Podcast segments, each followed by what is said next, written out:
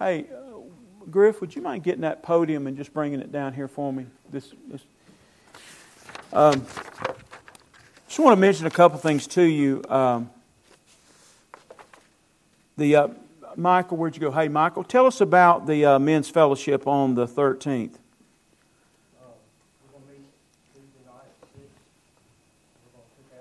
Now, there's a group of guys cooking, right? For right.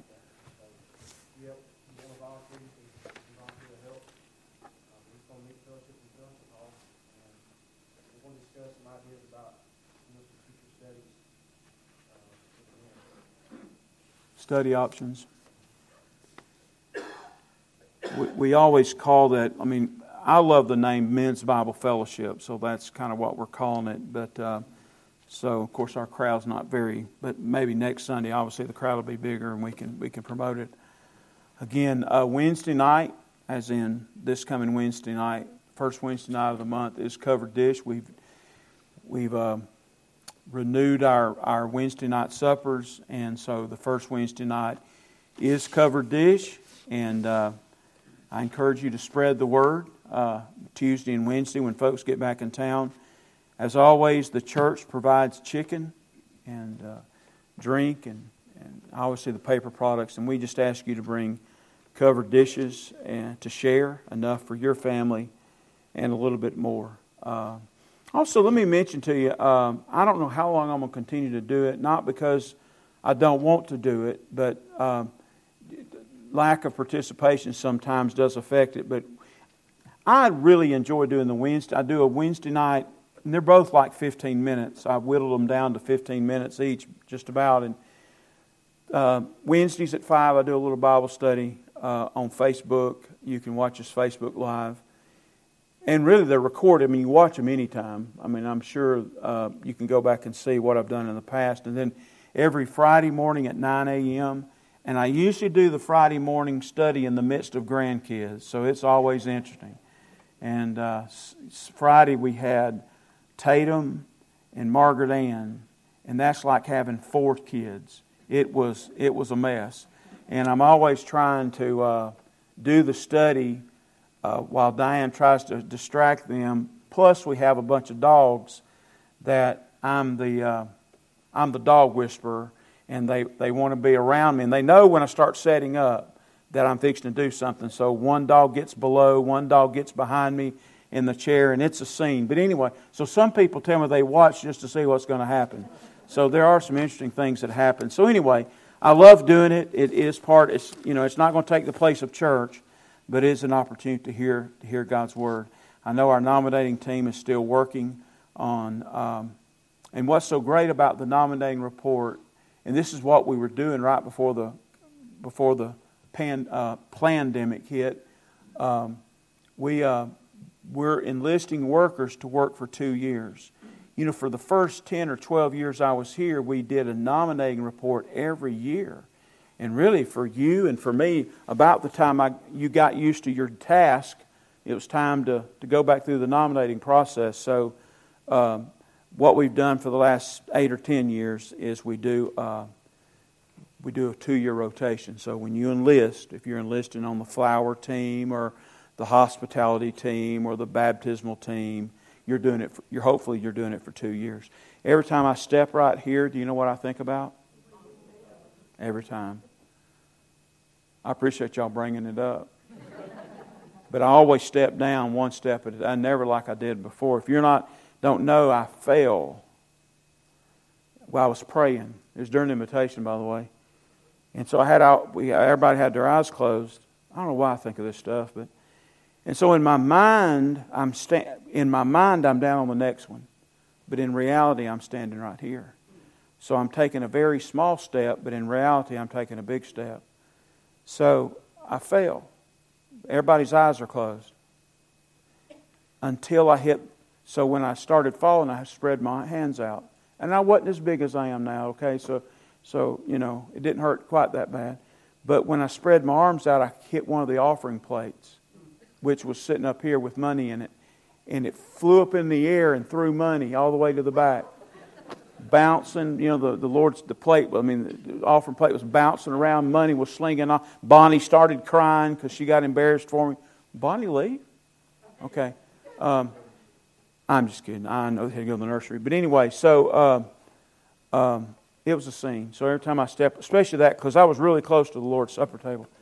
Anyway, your Bible's open to obviously to the book of Ephesians, and uh, I appreciate your presence this morning. And I, I knew before I came that there were um, dozens, uh, even in our little church. I already knew that there were dozens of folks that were going to be gone. Um, others, like Miss Fay, Miss Fay Gill, fell this morning and cut her head. And she, uh, last we heard, she had they had sewn her head up. She's at Baptist East, but uh, we don't know anything other than that. But uh, but I do appreciate your pre- appreciate your presence here. Um, we have been talking about the doctrine of salvation, and we're going to be in the book of Ephesians probably for several months. But really, the more popular passages about the doctrine of salvation really are found in chapter 2. But in chapter 1 of Ephesians, really, he describes all the things that are involved. Really, it, it is from our perspective. It is. It is from our, but also it's from God's perspective, kind of from God's sovereign um, omnipotence or omniscience, when how he how he handles salvation. A lot of what Ephesians chapter 1 is all about. And uh, before I read the passage, I just want to kind of give you an illustration, something I'm thinking about. Uh, I, am a big fan of, uh, I believe his first name is Mike Lindell. He's the pillow guy, my pillow. Let me say this again. I really like Mike Lindell. How many of you know who I'm talking about? The My Pillow guy. Okay, I really respect him uh, not as a businessman, but more as a Christian, okay? Because I've never been a businessman. Um, his story is great. You know, he was a dope user, got saved, and now is a multimillionaire. And uh, I just got to be honest. Of all the evangelicals that are taking a stand and calling out the lying, cheating, hypocrisy of some of our political leaders. He's one of the only ones doing that. And I'm grateful for it. It's cost him dearly. Um, but he has, a, you can go, he has a, a thing called Frank Speech. You, you, he has news. I watch this. Uh, it's good news. It's not, it's not controlled by mass media. It's the real news. And he has Christians that are delivering the news. And, and I appreciate that. Um, Lindell TV, uh, there, you can watch TV. Uh, you can go to Frank's Speech, and there's tons of news options. But I was listening to, uh, he does several specials about. Uh, you, they won't. They won't let you say this, the, or the, the the media, the world, liberals don't want you to say this, but I, I will die. I mean, I may die next week but I'm telling you, I will never not believe that there was massive voter fraud. I think they're the liars, not us. And uh, he, he had a big thing on voter fraud. I, mean, I don't know if you've watched him at all, and I'm not going to get into the political part, but he had tons of specials on voter fraud, whether it was the machines, that's one thing, and some of that technology stuff I don't understand. Um, but they did find, he, he listed the states or the, or the certain districts that had, had so many dead people vote. Okay. Now let me say that again. One of the specials I watched, one of the reports they were giving, and I, I can't remember how many precincts they said and, and how many total votes there were, but there were tens of thousands of dead people that voted in the last election. Dead people voting. And of course, 99% of the dead people voting didn't vote for my side. Okay? Shame on them. Those dead people should have known what they were voting for. But the point would be, and this whole issue is, and he's right. I mean, I, am not going to get into that, but you know, true. I mean, dead people shouldn't be voting because dead people can't vote. But, and that's true. And there's a whole other story. You can read it for yourself, study it for yourself. I'm not getting into that. But this is what I want you to think about. and I'm trying not to be ugly, and because this is tough stuff you deal with out of Ephesians 1.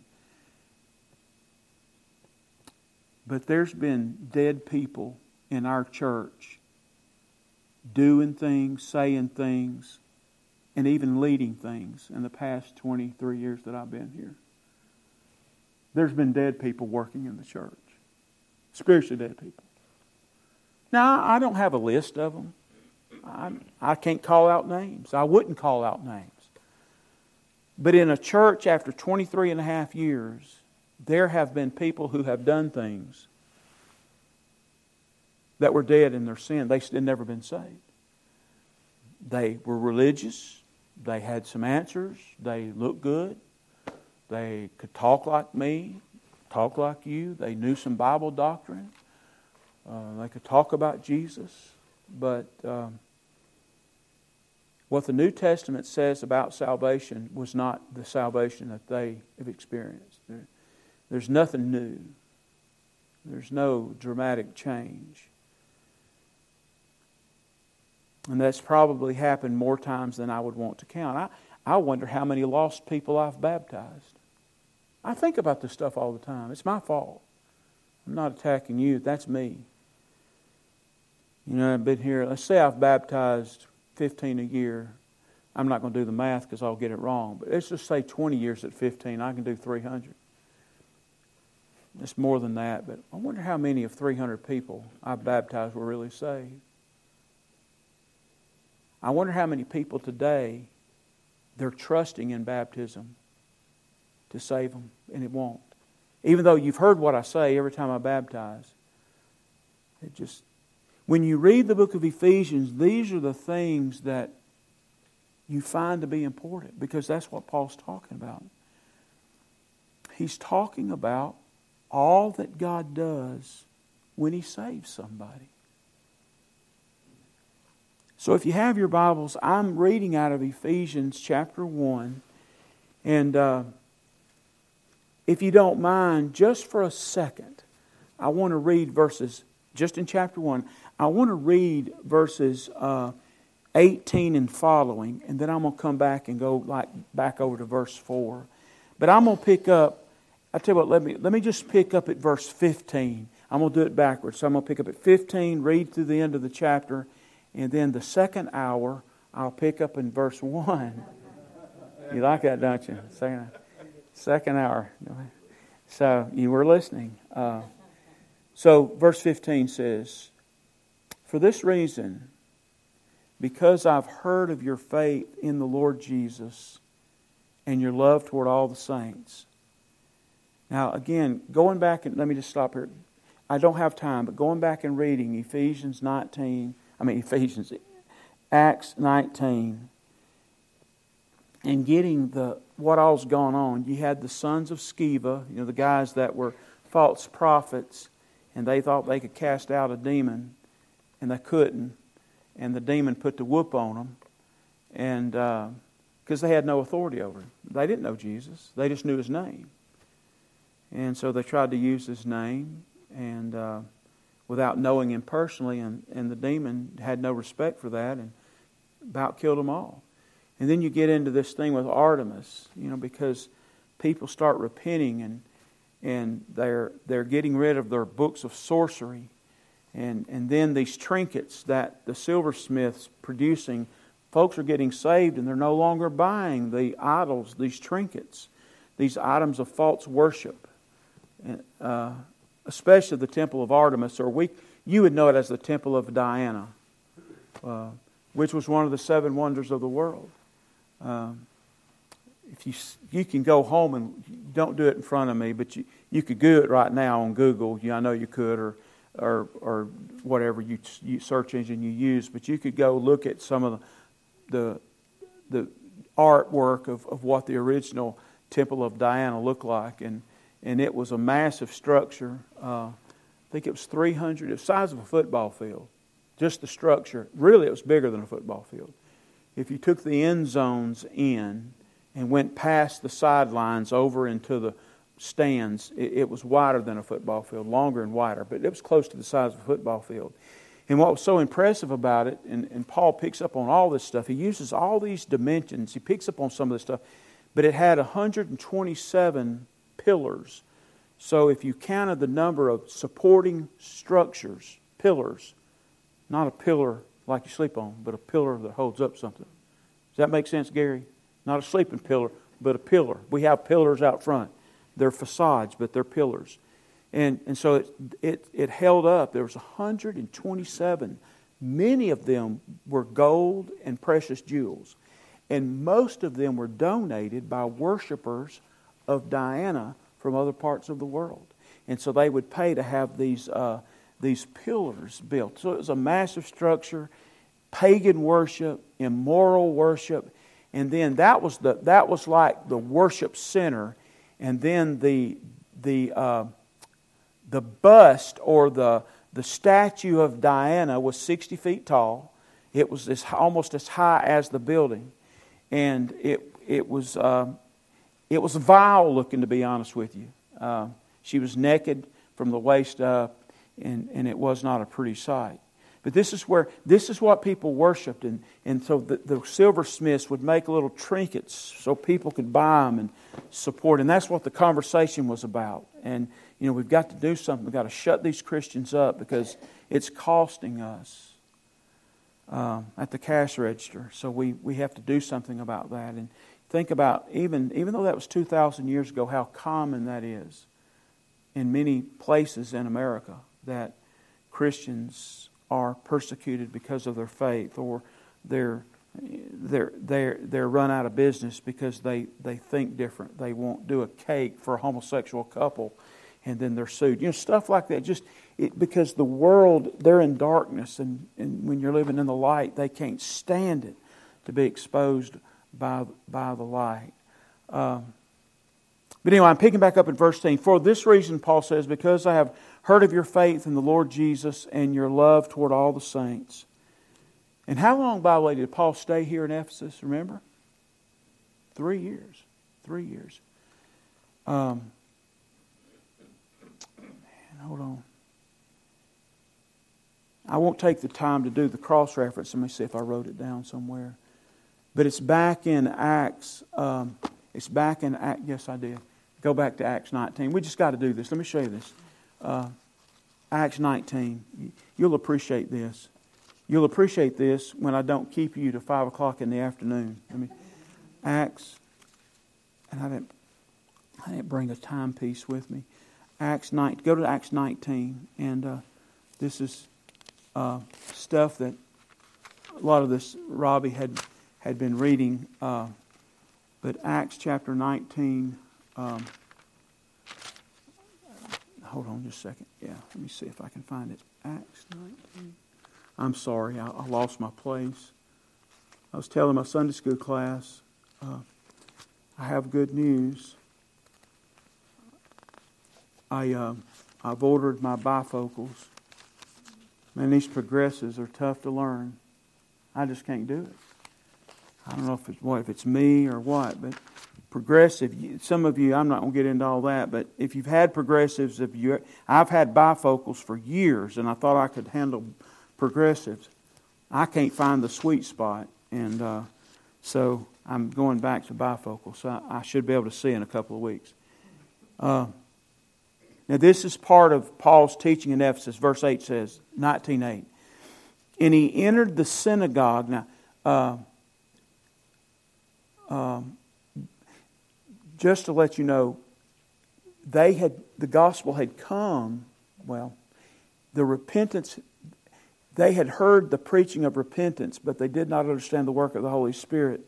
So you see, Paul helps them in, in encountering a full gospel response. You know, you, but, but now he says, and he entered the synagogue for three months. He spoke boldly, and that's where he would always go if there was a synagogue in a city. Those of us that have went through the book of Acts a couple years ago, we, you know, that we knew when we got to another town, the first thing Paul would look for is, is there enough families in that city for them to have a synagogue? Because the Jewish people, they already had the law and the Bible, and he said the Gospels for the Jew first, and then also for the Gentile. So in every city, Paul would go to the uh, Jews first, and then he would go to the synagogue. That's where he would teach. Because these people, had the Old Testament. He was just saying Christ is the promised Messiah. That's what he would tell them. So he went there for three months, looking at your Bibles, right? Verse 8. Boldly reasoning and persuading them about the kingdom of God. But when some became stubborn and continued in unbelief, so, so goes to the synagogue to teach, and so you have these, these stubborn unbelievers, and they're causing trouble, speaking evil of the way before the congregation. So they kept bad mouthing Christianity and the way of Christ and all that. Said so he withdrew from from them, and he took the disciples with him, uh, reasoning daily in the. Did you see that? He took the disciples with him. See that? Reasoning, how long? Daily in the hall of Tyrannus. Verse 10. And this continued for how long? Two years. Now, I'm not an apostle. So I don't have that kind of authority. I, am so, but those people, those disciples, disciple is the word learner. It's interesting that word appears. It doesn't appear a whole lot of times after the gospel accounts, but they're learners. These learners every day wanted to hear what Paul had to say. Every day they were in Bible study. And uh, if you pay attention to other parts of the Bible, they weren't meeting for a 15 minute quick Bible study. They would meet for hours every day. Now, I don't know when they did it. It doesn't tell us that. But they did it. And it says for two years, every day. Can you imagine the maturation that went on in these believers' lives?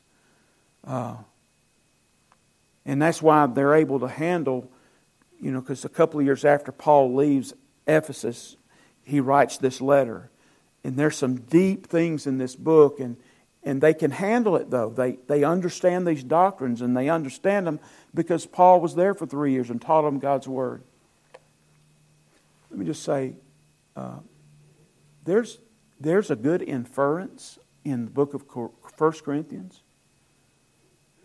that you ought to be mature that you ought to be out of being okay that being a baby in christ should last no longer than 18 months. That at 18 months after you're saved, you should be eating meat. And that's inferred by the amount of time Paul spent at Corinth, which was 18 months. And he says something like that, that you should not be doing it this way, you should be mature. And it's because he had spent 18 months with them. I think about three years.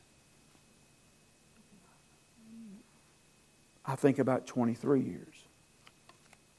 And, and the, I think of, not, not that I'm the Apostle Paul at all, but this is God's pulpit and this is God's Word. In the literal hundreds of times that we've done this very same thing and studied God's Word.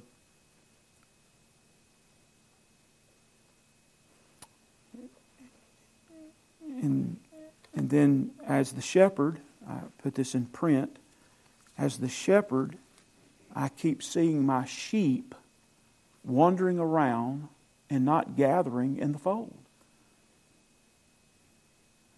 It grieves me.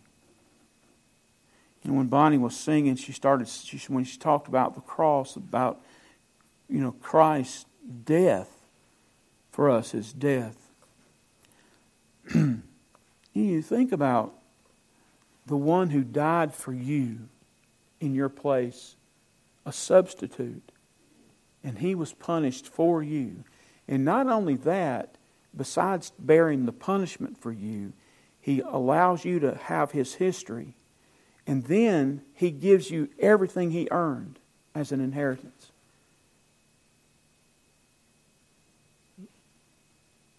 But we don't follow him. I happen to be reading an article this week about the the gold rush and uh, uh, in the 1840s and and all that stuff. I don't have to tell you, you know what the gold rush, but you know they they had this fool's gold. It looked like gold, but it was iron. It was called pyrite. But it had, when you looked at it, if you weren't really a great miner, you would really think it was, it was gold, and it was called fool's gold. And they were talking about how many people would see it and say, Eureka, Eureka, which is Greek. I found it. But they hadn't. And I wonder how many fool's golds that are across the landscape of Christianity who, who think they have something that they don't have because it's not what's in this book.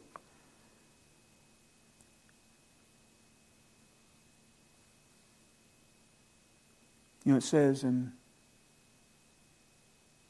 1 Corinthians 15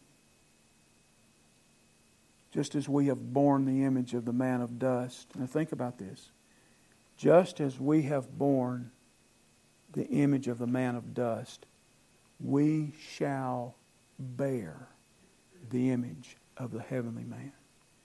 Bear the image. Uh, wear, wear the clothes. Wear the arm. Bearing. You bear something. Carrying it on your shoulders. Bearing as a soldier. Wearing, carrying a sword with you. What you, you bear it. Everywhere you go, that's, that's what you're bearing. You bearing the life, bear, B E A. You're bearing the life of Christ everywhere you go. That's what saved people do. Yes, all of us are fallen. We're like Adam. But now we bear the image of the Son of God. Or do we? Well, that's all of what Ephesians 1 is about. He's telling us all these things that, that God does in salvation. So let's just look at a couple of them. Um, some, I, I know this is not professional, but somebody tell me the time.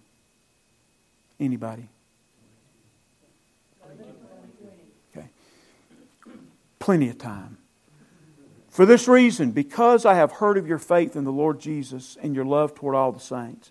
That's a great marker of salvation. Jesus said that himself, didn't he? John 17. They'll know you're my disciples by the love you have one for another. It's a brotherly love, it's a blood love because we're family. It's interesting. I do not cease to give thanks for you, remembering you in my prayer. So this is kind of, he's telling the Ephesians what he's, what's been on his heart when he's prayed for them, uh, what's been on his mind about them when he prayed. says, I give thanks for remembering you in my prayers, that the God of our Lord Jesus Christ, the Father of glory, may give you, okay, can't earn it, may give you the spirit of wisdom and of revelation and the knowledge of Him. Now, I'm going to be brief, but one of the first things Paul talks about about saved people is personal revelation that people that, in, that know Christ develop an overwhelming desire to know what the truth is. We, in Sunday school, you know, we talked about the Spirit of truth, that Jesus talked about the Spirit of truth. And, and then he calls the Holy Spirit the Spirit of truth, that, that in, which now tabernacles inside of us, that we should want to know the truth because we are been saved and born again by the by He who is the way, the truth, and the life. I mean, so many. But so He says that I pray that the God, the Lord, the God of the Lord Jesus, the Father of glory, will give you, may give you the spirit of wisdom and revelation in the knowledge of Him. Having the eyes, I love this. Having the eyes of your hearts enlightened, that you may know what is the hope to which He has called you. What are the riches of His glorious inheritance in the saints? So, Paul, first of all, just briefly, is telling these saints it's about God, when you're saved, God revealing Him. It's what we might call personal revelation, that God reveals Himself to you. And Paul says, I'm praying that your knowledge of Christ, that the Father will give you more knowledge of the Lord Jesus Christ, that you'll have this desire, this compulsion to know more of God's revelation. Um, I was looking at that cross reference this week, um, that verse in 2 Corinthians 5 that says, The love of Christ. I got to get some water, I'm about to die. Says, The love of Christ constrains me. Uh, 2 Corinthians 5, somewhere around verse 12 or 13. The love of Christ constrains me. And that word constrain means to, to, be, to have a narrow focus, to be controlled, almost to be shackled, where this is where you have to go, that it, it, it binds you and leads you. So Christ's love for me shackles me and carries me in a certain direction. And, and that's what Paul is talking about that God, that when it comes to knowing more about Him, that I, I'm, I'm personally committed to learning, it says, the revelation of His Word. I want to know. Uh, I want to know more about Him. I want to know His Word. I want God to reveal truth to me and having enlightening. I like that word. Uh, revealing, enlightening my eyes so that I can comprehend. Um, so, so one of the, and you know this, I mean, you, you can read this in every book of the Bible, New Testament, that, um, that one of the, the, the, the fruits of being saved is that you love God's Word. It's just a fact. You can't get away from it. And, and the New Testament, by the way, and I didn't know this, learned it this week, the, the New Testament has 400 biblical commands for believers. So it's not to unbelievers, they're to believers. 400 commands, imperatives. Well, because we're supposed to want to do it. Lost people can't, saved people can, because life is in the Spirit. We, and so then God says, He says, Have, having the eyes of your heart. Open the eyes of my heart, Lord. Open the eyes of my heart. I want to see you. The song we sing comes out of that verse. Open the eyes of my heart. That's what you want to see. You want to see something I've never seen before. I want to know more about Him. So he says, having the eye, so personal revelation, having the eyes of your heart enlightened, that you may know what is the hope to which He has called you. By the way, past tense. So when you got saved, He did the calling. He's writing to people that had been saved for a while.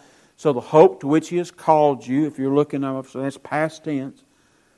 What are the riches of His glorious inheritance in the saints? in Bible language. Uh, that's future, okay? Because our inheritance is future, okay? So that you may know what is the hope to which He has called you. Uh, what are the riches of His glorious inheritance in the saints? Future. And here's the present and this is a mark of salvation. So, number one, if you're just thinking with me, so Paul says, hey, to these believers, they've been saved several years, been taught several years. He says, you know, it's about personal revelation. You should want to grow. But then he says, progressive sanctification. That it's obvious. You know, he tells Timothy when Timothy's pastoring, let your, let your growth be obvious to all. You know, he tells him in 1 Corinthians, it's progressive. We progressive sanctification. You know, that's not that's so different from justification. We've been studying that on Wednesday nights. Saint, where I become more and more like Jesus. Look what he says. So that you may know what are the hope of which He's called you, what are the riches of His glorious inheritance in the saint. Oh, let me let me stop there. You know, if you don't read that closely, you don't really understand what he's saying. First one says to know what is the hope of which He has called you. This, uh, I love that word. Uh, call, call won't get into it, but that kaleo, is a great word. But then he look what he says. I'm to stop just saying, what are the riches of his glorious inheritance in the saints? Do you see what he's not saying? This verse is not saying the inheritance for the saints, is he? That's not what it says. He's talking about the Father and the Son's inheritance in the saints. That God is going to be glorified in those believers. That there's something about God's redeeming love, saving these folks, forming them into the image of His Son, securing their place in heaven. All those things, it, it increases the glory of His own inheritance, having all these people saved. That's what that verse is saying. That saved people enhance the glory of, of heaven. The, it says, so it says, of his glorious inheritance in the saints. That's why he says, uh, because he talks about, because think about what he gives you and I when we get saved. He says this in chapter 3. I won't take the time to read it, but you know, he, he, he ascended, and what did Jesus do? He gave gifts to men right? And then he, he gives spiritual gifts and he gives the fruit of the Spirit, and these people become like Jesus and do things for Jesus, and who's getting the glory? He is. The glorious inheritance in the saints. So this is why the Bible says when we obey Him, we give, we give Him the we glor- if we glorify Christ, we're glorifying the Father. It's the glorious inheritance in the saints. All this stuff He's distributed us in salvation when we fulfill those things, God gets the glory. It's, it's an incredible thing. Um, so it's not just about personal revelation, it is about that, but it's also about this, this being sanctified. But he takes that a little step further. He says, In what, verse 19 says, In what is the immeasurable greatness of his power toward us who believe, according to the working of his great power? Now, I, I wished I could sit here and tell you all the original words he uses that, that have the word dynamite or energy in it. There's like five different words in one verse that are talking about what God, the energy and power that God released when he saved you. So he says, And what is the immeasurable greatness of his power toward us who believe? So for all who believe, God releases this, this power to change us, to encourage us, to, to transform us, to equip us, whatever words you want to come up with. God, and by the way, in, in the language of the Bible, uh, that's present tense. I mean, every moment of every day we live because God has distributed this power. So, of his power toward us who believe, then he says, according to the working of his mega energy to his mighty might, is almost how you would say it. So, God in salvation has released all this power, and all this power is given to us so we can live like the Lord Jesus Christ.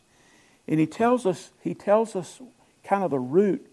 How did He measure this power? Where did, how did the Father know? How did the Father know how much power to deliver when I repented of my sins and trusted Christ. How, how did the Father know how much power to release? Because, because the Spirit worked in Christ. What he says, he said that, that he worked in Christ when he raised him from the dead. Um, do you realize, just briefly, how much power God released to us when he saved us? To transfer us, to translate us or, or, to regenerate the dead. He brought, we were dead in sin, He brought us back to life. But then He transferred us from the domain of Satan to the domain of the Father. He does all those things by His own power. And I will tell you, just from reading the New Testament, there'll be less, it'll be, what's already happened to us in salvation, you won't believe this, but this is what the Bible teaches there'll be less of a transformation from a power, what's been released, after you die than it was. What I'm saying, there was more power, how to say, Now, the resurrection from the dead, I know it's going to be something, but but the transition when you to be absent in the body is to be present with the Lord. That's amazing. But that's not as amazing as this. That's what the Bible teaches. This is amazing. There was power released to save me that was akin to the power that it took to resurrect Christ from the dead. To make my salvation your salvation. Uh, by the way, Christ is alive, and that power saves. That same power was released. It was effective. That's what we scholars call it. Salvation, the God, when God saves, it's effective. Is it possible for God to say He's doing this and somebody not get saved? No. It's possible for people to say they're saved and not be saved, but it's not possible for God to do this and not save somebody. That's my point. That's what Paul's point is. If you're saved, here's what's going to happen you're going to love God's Word. There's going to be personal revelation. You're going to be consumed with wanting to know more about this Christ you, that has saved you. There's going to be progressive sanctification. You're going to want to grow in this power and knowledge of the Lord Jesus. Let me tell you something else that just thrilled me to death, and I, I know I'm out of time, but just go down to the last couple of verses, verse 22 and 23. And again, I, have skipped a bunch, but this, this stirred me when I was reading it, and uh, I just want to share it with you. Uh, he says, and he put all things, uh, well, first he, he set Christ far, verse 21. Again, the words are incredible. Far above, uh, let, I'll give you that one word. Far above. I'm at verse 21 now. I'm going to get to the last verse. Hold on with It's a holiday, so give me holiday hours, okay? He says far above. Now, okay, let's think. We've talked about we've talked about loving His Word. Uh, personal revelation. Uh, we've talked about sanctification, progressive sanctification, and now we're going to talk about uh, that God, God's still using men and women to lead other people to Christ, and I just call that personal incarnate. What I'm saying is Christ's body is still here, right? Is Christ still here in the body? Yeah, through what? Through, through the church. It is interesting that the church word church appears nine times in Ephesians and the word body appears nine times in Ephesians. Because we are the church. It's his body. Anyway, I'm going to get to that. But in verse 21, he says, talking about Christ, you know, that he worked in Christ when he raised him from the dead. And he's talking about Christ's authority far above. Now, I'm not kidding you.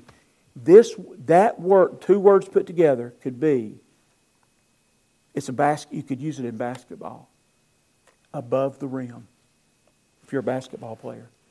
It means, it's the same word used when Jesus said, or when Jesus tells his mother to have them fill the water pots when he was going to turn the water into wine. And you can read there in John 2, and it says they filled them to the what? Rim. The word is above. It's the word above the rim. So this describes Christ far above. He is above it all.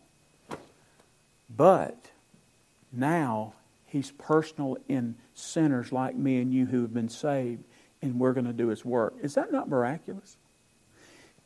He has ascended to the right hand. That's, look at all these terms he used to describe. Far above all rule, arches, eh, authority, that's been having a position of authority. Power is dynamite. Dominion is, is almost a political term and above every name that is named, not only in this age, but in the age to come. He's up there. He's it. And he put all things under his feet. And what did he do? He gave him head over who? To the who? Church.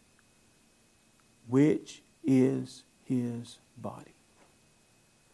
So, folks, those of us that are saved, and I know I'm saved, I'm not perfect and I don't fulfill, but I know what the Bible says happens to folks when they get saved. It happened to me. And Paul says that what happened to him in salvation is, is the model of what happens when other people get saved. And what happened to Paul happened to me. And what happened to me happened to you. And this is what Paul's saying. When I got saved, when you and I get saved, It's about pers- we want to know God's personal revelation. We desire His Word. It's about progressive sanctification. We, we want to grow more and more in that power. We want to be more and more sanctified. Then he says it's about personal incarnation. We realize who we represent. It says, the last two verses, and he put all things under his feet and gave him his head over all things to the church, which is his body, the fullness of him who fills all in all. This Christ that is far above every rule and every name, guess what he's doing? He's filling the church right now. This is where he wants to demonstrate his power right here through people like me and you. This is how he does his work. You know, he's not God's not appearing in the heavens yet and he's not doing loopity loops in a in a scene or he's not writing his name in the heavens and saying repent. He's not his face isn't appearing in the clouds. No. It's not not yet. You know what he's doing? He's letting people like me and you live for him and share him. That's how, and that's how, that's what it means to be the body of Christ. That's what he's doing right now. Acts 1 1 says, All that Jesus began to do and teach, he began it. And the book of Acts describes what we do to finish it. We keep doing his work, we keep living for Jesus. Amen? Let's stand in prayer. Thank you so much. Let's pray together. Father, we love you and thank you for your grace, your mercy. Thank you for salvation. Father, thank you for the authority of your word. Thank you that it changes us. Father, thank you for the Spirit that seals us and then empowers us to be like Christ in a lost world. Father, thank you that the most glorious thing you're looking for is for a group of people to assemble themselves as your church that represents the resurrected Christ. Father, help us to demonstrate the life of Christ wherever we go. Help us to share the gospel, the good news of Jesus Christ wherever we go. We love you and thank you in Jesus' name. Amen. See